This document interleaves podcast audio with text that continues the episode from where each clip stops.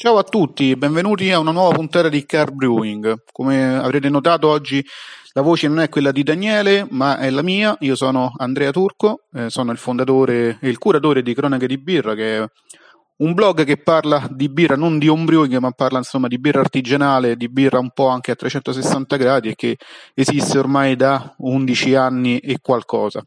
Mi ha invitato, mi ha proposto di registrare una puntata e insomma ho accolto il suo invito, lo ringrazio anche per questa, per questa idea. Daniele mi aveva detto Andrea di cosa vuoi parlare? Ti va di parlare dell'evoluzione della birra artigianale negli ultimi dieci anni? Gli ho detto Daniele ti ringrazio ma è un argomento sto, eh, di cui sto parlando spesso ultimamente Pref- preferisco insomma parlare di qualcos'altro e tra, varie, tra i vari argomenti che mi ha sottoposto ce n'è uno che secondo me merita attenzione che merita eh, un approfondimento per quanto può essere un approfondimento questo veloce questa veloce puntata su di Carbrewing che c'è quello dei viaggi birrari il turismo birrario i, i viaggi no? Soprattutto all'estero per la birra, che sono qualcosa eh, che si è sempre fatto, ma che magari merita un attimo di attenzione, soprattutto al giorno d'oggi. Eh, in cui siamo in, alcune realtà italiane siamo circondati da birra artigianale, birra artigianale che arriva dall'estero e quindi magari si sente un po' meno l'esigenza, ma sapete io eh, lavoro in questo ambiente nel mondo della birra artigianale da una quindicina d'anni e quindi vengo dalla vecchia scuola. Una volta viaggiare per la birra all'estero era quasi obbligatorio, insomma, se volevi approfondire le tue conoscenze, se volevi andare a scovare qualche prodotto autoctono, no? qualche birra anche leggendaria che non usciva facilmente fuori dai confini nazionali. Quello che io invito sempre a fare è di viaggiare per, uh, per, la birra, di andare all'estero, di vedere quelle che sono nazioni che hanno sicuramente una maggiore tradizione mh, nei nostri confronti, uh, rispetto a noi nei confronti della, della, birra. Questo perché? Perché permette di entrare in contatto con delle usanze, con delle abitudini sociali che poi sono alla base dell'evoluzione della bevanda.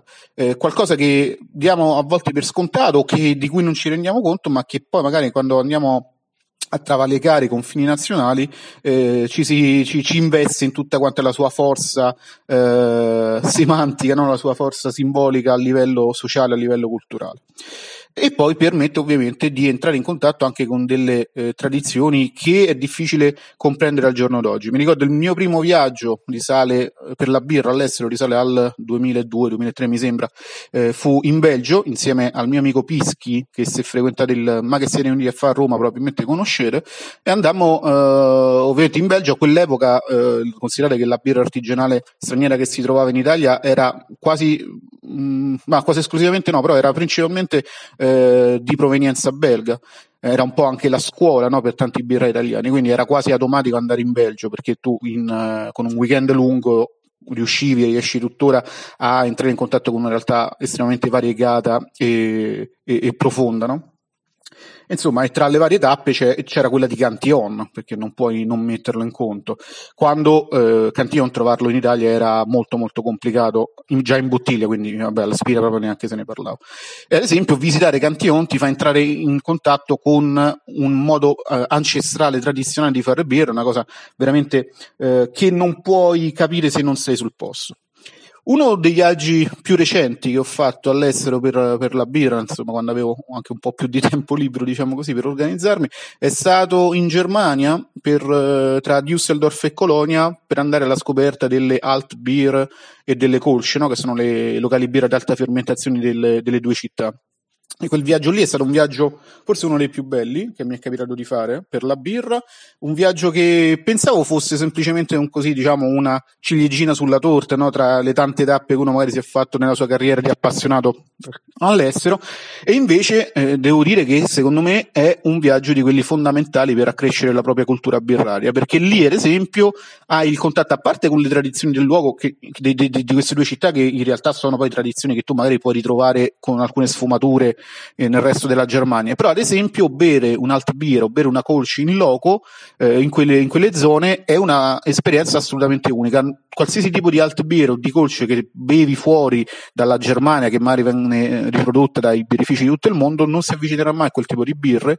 E, ehm, e quindi, insomma, se tu vuoi veramente dire di aver, di aver assaggiato un Altbier o una Kolsch autentica o qualcosa di simile, devi andare lì. Devi andare lì e provarle sul posto. Ovviamente poi è tutto tutto il contesto che eh, migliora l'esperienza, no? Se voi pensate che molto spesso il piacere di una bevuta non dipende dalla birra in sé soltanto, chiaramente, ma anche da quello che gira intorno. Eh, un altro viaggio che ho fatto eh, è stato un paio di viaggi interessanti che ho fatto negli Stati Uniti, eh, dove eh, si apprezza ad esempio il tipo di rapporto che c'è con la bevanda, no? con la birra. Stati Uniti che sono una nazione che è apparsa sul mondo della birra, sul, sul, diciamo così, nel contesto della birra artigianale a partire dagli anni 70, insomma, quindi ha quantomeno una, una cultura birraria molto più recente, quasi paragonabile alla nostra come tempi, però vedi che lì il consumo negli Stati Uniti, ad esempio, di birra è un consumo estremamente eh, più radicato nella società rispetto a quanto succede qui in Italia. Eh, I consumi infatti sono molto più elevati, parliamo di birra a 360 gradi, eh, chiaramente non soltanto di birra artigianale. E, e, quindi capisci anche la differenza, capisci anche perché esistono magari delle possibilità di eh, crescita di tutto quanto il comparto che qui in Italia ancora ci sogniamo, ma che magari prima o poi riusciremo a raggiungere. Eh, inutile che vi racconti insomma dei viaggi eh, in Inghilterra e a Londra in particolare, no? È un'altra eh, importante tappa quella, quella di Londra perché ti permette sicuramente di unire la parte diciamo più meramente turistica è quella della, della, vita da pub, che poi è una delle eh, componenti più interessanti più intriganti quando ci si avvicina al mondo della birra. Eh, altri bellissimi viaggi eh, si possono fare ad esempio a Praga, che ha ovviamente le stesse caratteristiche di un viaggio a Londra, quindi riesce a unire turismo e birra facilmente, ovviamente con delle declinazioni completamente diverse. E poi ad esempio c'è eh, quel viaggio che io ritengo assolutamente mh, mm, quasi onirico, che è alla ricerca dello Zoigol, cioè la birra collettiva che, mh, tipica della, dell'Alto Palatinato di questa regione della Germania a confine con la Repubblica Ceca, dove eh, in villaggi di pochissime anime ci sono questi birrifici comunali, chiamiamoli così, in cui le famiglie della, della, del villaggio si alternano a abbracciare la loro birra che poi si può bere all'interno delle, dei loro cortili, poi fondamentalmente non sono delle birrerie, ma sono dei propri cortili, tu entri dentro casa e ti bevi queste birre rustiche, ma in alcune situazioni veramente, veramente particolari ottime e poi soprattutto sei circondato da soltanto autoctoni, cioè soltanto popolazione locale che ti guarda anche abbastanza stranito perché tu probabilmente per arrivare in questi luoghi devi aver preso la macchina e viaggiare per due ore partendo magari da, dalla Franconia eh, in strade assolutamente isolate insomma, eh, insomma ci sono tantissimi